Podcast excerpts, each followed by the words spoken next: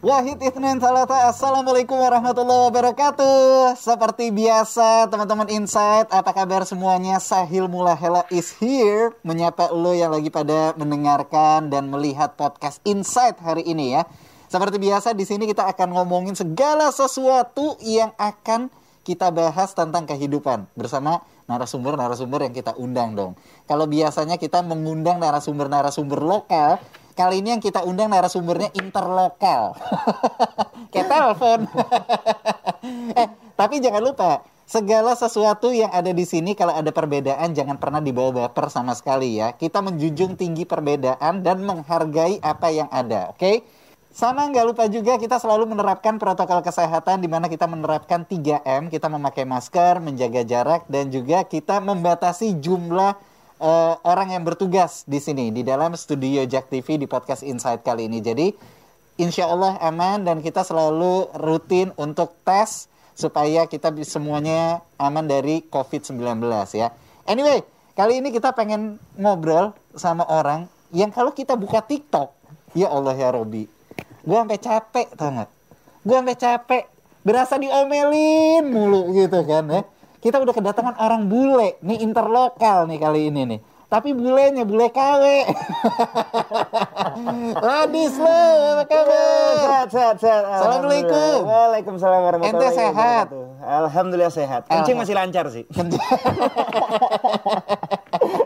eh, lu tumben kagak marah-marah hari ini? Iya janganlah. Eh? Itu sebenarnya cuma menghibur masyarakat Indonesia dan dunia lah kalau ada yang nonton di luar sono ya. Enggak, eh, masalahnya gini, hmm. orang dimarahin terhibur. Iya, kan bukan dimarahin itu. Itu kan cuman kata-katanya aja yang lucu gitu kan. Cuman intonasinya aja. Storytelling lah kalau kata orang. Tapi kan lu kayak marahin netizen. Iya gue marahin. Karena kan pertanyaannya nggak ada akhlak. Contoh contoh contoh. Kenapa bang paling sering nih ya. Eh. bang kenapa ular nggak punya ketek? Emosi nggak lu?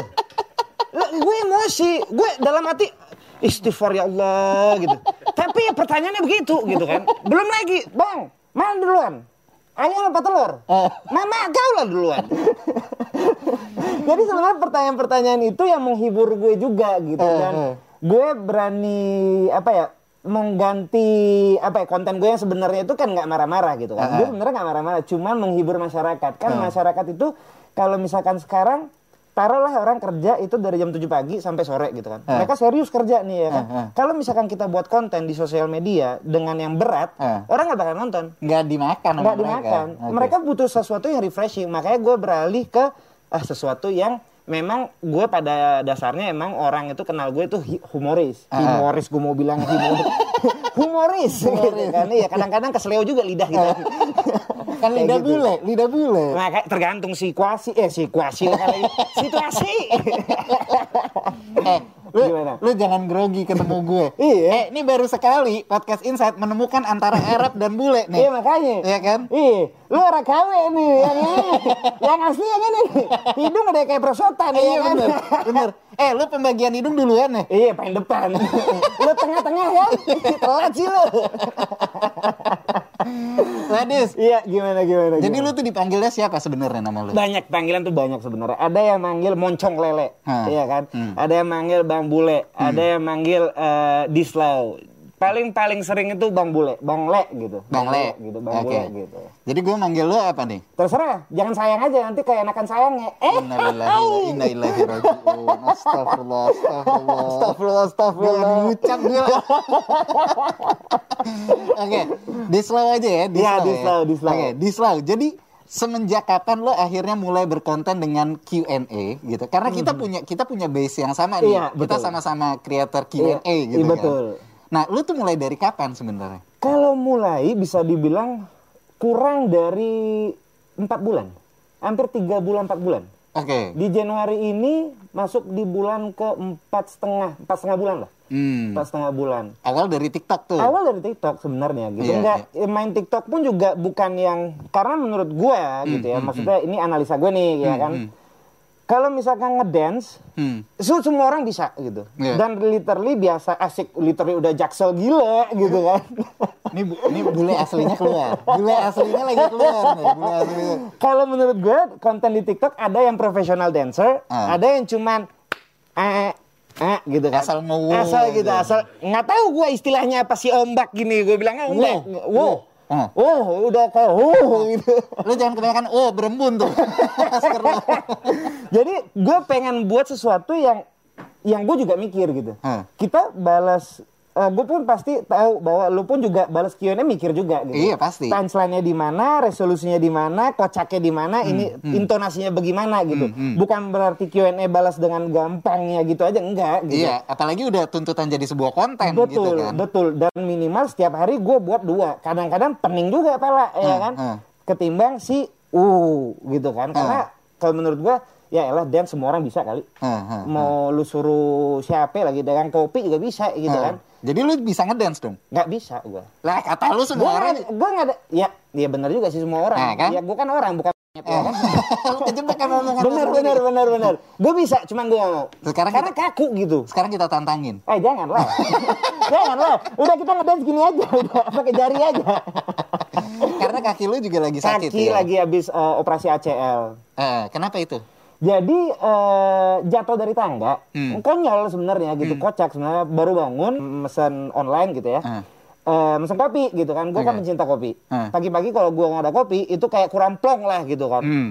Abis itu gue ke bawah, kamar gue di atas. Gue ke bawah karena masih melayang kali ya. Terus Hmm. pijakan kaki yang sebelah kiri yang habis dioperasi itu, eh sorry sebelum dioperasi ini kejadiannya. Jadi pijakan kaki sebelah kiri Hmm. itu kurang stabil. Hmm. Jadi pas ada jatuh ke kiri, ketek gitu bunyi. Jadi Oh. eh putus ACL-nya. Aduh. ACL kena, eh, meniskus kena juga gitu. Dan tulang rawan juga kena. Meniskus siapanya Damaskus? eh saudaranya Asilimisiusus. Mulai lagi nih. Ini kayak bergaulnya ini sama netizen ini. Lu temenan ya sama netizen ya? Eh, lu Duit gue dari netizen. sama kalau gitu ngobrol. Sama. Cuan mana cuan? Jadi seperti itu. Akhirnya eh, di KUGD Eh. dan dinyatakan sama dokternya bahwa kena ACL putus Hmm. dan eh, meniskus gitu. Nah sekarang gue gue pengen ngebahas tentang elunya sendiri nih. Iya. Ini perjalanan hidup lo karena yang kita bahas di podcast Insight ini kan dari dari Iya. perjalanan hidup kan. Lo tuh dulu kan lahir di Spanyol. Iya. Iya kan? Ah. Makanya lu disebut Bang Bule. Bang Bule. kan.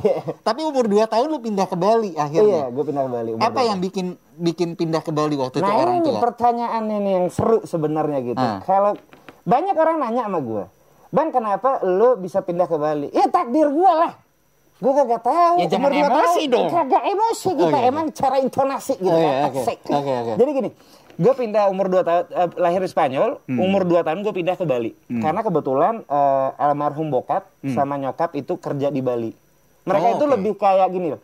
Pas eh, mereka itu dalam dari dulunya gitu ya, eh, mereka kerja ekspor import mebel. Ah, oke. Pada zaman itu eh, 90-an lah ya, ekspor import mebel itu bagus di Indonesia gitu kan. Hmm. Karena ngambil rotan dan segala macam di Solo, Purwakarta dan lain-lainnya. Hmm. Akhirnya mereka lihat, wah kalau misalkan kita sebagai western tinggal di, di Bali, oke nih gitu. Akhirnya mereka memutuskan untuk tinggal di Bali Hmm. dan gue sama kakak gue gue ikut gitu. Oke, bukan karena di Bali banyak bulenya gitu. Eh kagak juga sih. Ya, di sono so- lebih banyak. iya, sono lebih banyak. Nih, Kayak mana boleh cerita nih? Ini kayak emosi aja ya. Kepancing dah lah gula darah naik kalau kata jenda gitu kan. Iya.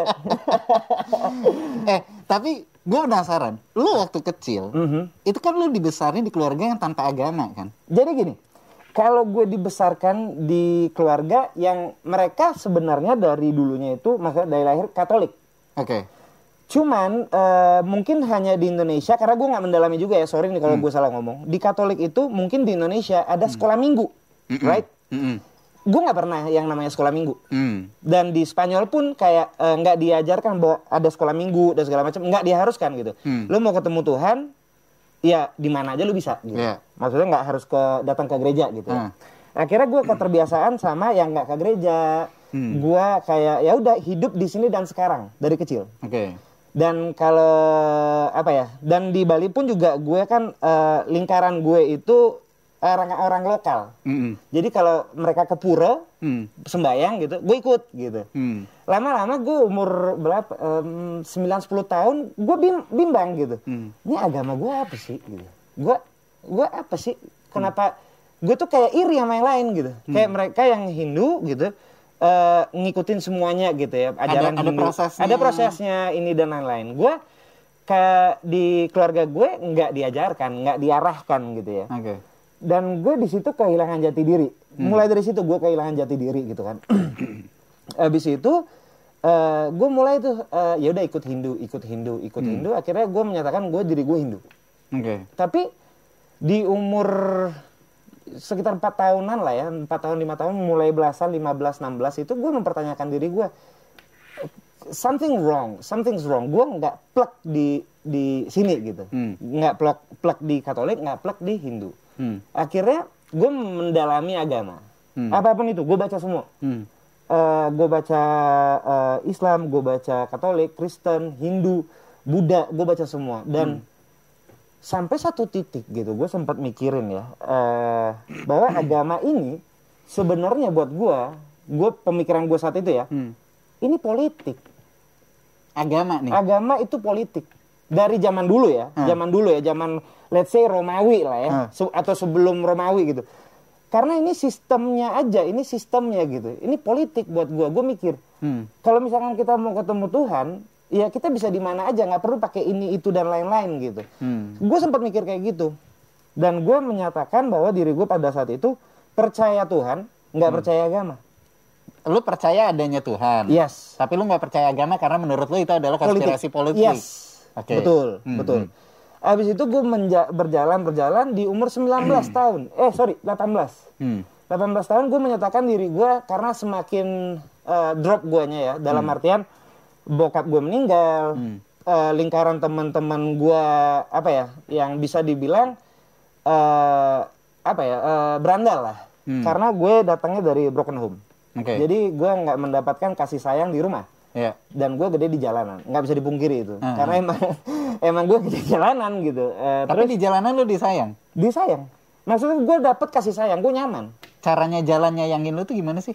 Nih. ya, jadi jadi sebenarnya gitu wah bisa aja nih Biar emosi, Eh, biar iya, emosi emosi. kita nih kan jadi apa ya eh gue bisa mengeluarkan diri gue yang sebenarnya di jalanan Oke. Dalam artian bukan jalanan-jalanan raya gitu, tempat tongkrongan lah, Hmm. sama teman-teman dan lain-lain. Emang ngapain lu waktu itu? Ya menjadi diri gue sendiri gitu, entah itu gue suka mungkin balapan liar lah, atau gue suka begini atau begitu bahasa gue gitu Ah, dan segala oke. macam gitu ya. Ah, ah. Karena memang pada saat itu pun juga orang tua gue juga sibuk, sibuk kerja. Hmm. Kan mereka itu da- yang tadi gue bilang gue datang dari broken home Hmm. dan mereka itu kayak punya kesibukan masing-masing. Jadi sebenarnya tuh bukan bukan lu tanpa agama tapi terlahir tuh dengan, agama. Katolik. Katolik. Oke. Cuman gue yang merubah itu semua. Oke. gitu Nah, dari pengalaman-pengalaman gue juga karena gue kecil pun juga bisa dibilang it's not quite easy gitu hmm. gue gue pernah sampai yang namanya di umur gue ingat banget itu umur 10 tahun Hmm. gue nguli Nguli. Ngebangun apaan lu? bukan ngebangun emang bangun rumah Iya, iya kan nguli kan Enggak, biasanya jadi gitu. gue minta jajan kan gue minta uang jajan Hmm. eh, nggak dikasih Oke. dan gue pengen eh, pada saat itu pengen nongkrong sama teman-teman gue Hmm. akhirnya gue lihat di jalan truk Hmm. truk eh, bet, eh, bol apa eh, beton lagi apa apa batu-batu beton gitu buat eh, ko- buat bangun rumah kan Nah, di Bali nih. di Bali Oke. di daerah Batu Belik Oke. di Canggu Hmm. itu gue lihat truk ada satu orang yang lagi giniin lempar-lempar batunya ke bawah karena ada yang mesen gitu terus gue bilang eh bah- bahasa Bali karena gue bisa bahasa Bali kan Hmm. beli nyak nyak bantu bayar gue jawab gitu Hmm. Gua- artinya adalah eh, bang lu mau gue bantu tapi nanti lu bayar gue ya gitu. Hmm. Lah lah lu bule serius lu gitu dia jawab Hmm. terus iya iya beneran akhirnya dari situ gue turunin tuh eh, apa truknya itu pas eh, batunya gue dibayar itu dua puluh ribu Oke. jadi dari kecil tuh hidup gue udah keras gitu Hmm. kayak gue kerja ini gue pernah juga dari double six Hmm. sampai hard drop Hah? eh, gue sebarin brosur Brosur apa? brosur ada acara lah pas itu di Bali Hmm. gue masih umur belasan itu pokoknya di bawah 15 tahun lah itu brosurnya ada segini itu Hmm. gue pegang nih gue jalan di pantai itu gue bagiin gue bagiin bagiin dan sampai sekarang ada orang alhamdulillahnya ya Hmm. karena gue pernah merasakan ada orang nyebarin brosur di jalan itu gue selalu ambil mau gue baca mau enggak Bodoh. karena gue tahu rasanya seperti itu Oh iya, iya. Ditolak tuh lu tahu gitu gue kan? tahu banget rasanya ditolak dan ditanya-tanya tapi ujung-ujungnya nggak diambil gue tahu banget rasanya gitu. Hmm, dan hmm. gue selalu bilang sama orang eh walaupun lu mau baca mau enggak just take it apa salahnya lu ambil Ambil aja. ambil aja Nyenengin dia kan. iya nyenengin dia dan membuat eh, pekerjaan lebih, lebih cepat selesai Berarti perjalanan hidup lu ini kan cukup keras nih. Iya. Tapi hati lu lembut ya. Hello Kitty ya. jadi ya sebenarnya jadi gini kalau menurut gue eh, hati gue ini gue orangnya itu melankolis Hmm. melankolis. Cuman gue untuk menutupi itu, gue memaksakan diri gue untuk keras. Jadi it's more like casing HP yang keras, Hmm. biar kalau jatuh nggak rusak. Jadi gue membuat diri gue itu eh, membuat benteng di gue. Ada denialnya dong Yes. dalam diri Ada denial. untuk menutupi si melankolisnya Yes, itu iya. tadi. Oke, Betul. kita tahan dulu. Gue penasaran sekarang sama cerita lu untuk gimana akhirnya lu bisa berkarir di dunia entertain. Wah, quite long story though. Jadi gue pernah, jadi gini, dari kecil gue mencari uang itu dengan main bola. Hmm. dari kecil. Akhirnya gue di umur 17 tahun punya kesempatan untuk berangkat ke Spanyol main bola. Akhirnya pulang kampung. Pulang kampung gue. Setelah berapa tahun itu? Eh 15 tahun. 15 tahun lu 15 baru tahun. pulang. Baru pulang pertama kalinya. Yo, Gue shock eh, shock culture. Iya, Karena iya. gue udah gede di Indonesia ya, it's more like I'm Balinese though. Iya, iya, Ketimbang Spanish gitu. Iya. Dan satu hal yang gue cari pas sampai Spanyol landing itu. Sambal mana sambal? Kagak ada terasinya bro. Nasi hangat, ya kan telur dadar sama terasi, uh, masya Allah tuh. Wah, itu nikmatnya tuh. Nasinya lu ambil, taruh ketek lu. Eh, lebih dari terasi. iya, tapi kan udah kecampur tuh sama di warteg tuh diambil pakai tangan.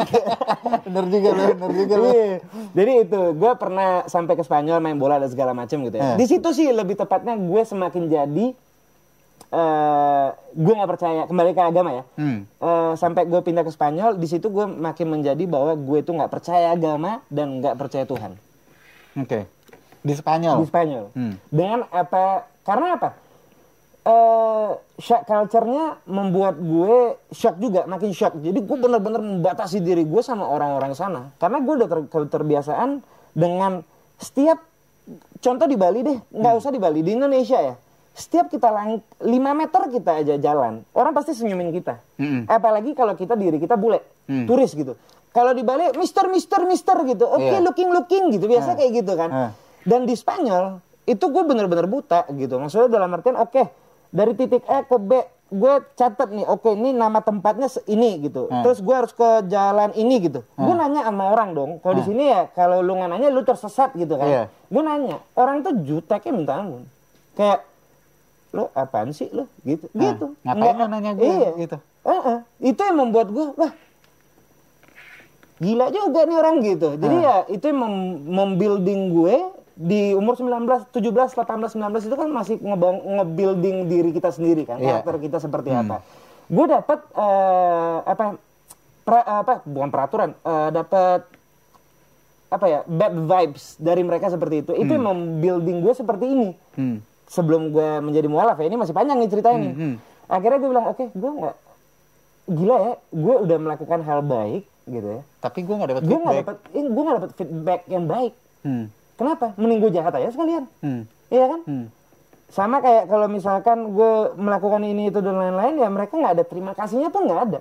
Hmm. Nggak ada sama sekali. Kayak wah gila nih orang. Ya udah mending aja gue jahat sekalian. Hmm. Akhirnya gue eh, balik ke Bali lagi setelah 2 tahun. Hmm. Masuklah ke dunia entertain. Dari sini nih ceritanya nih. Udah umur 20 lah gue balik ke Bali.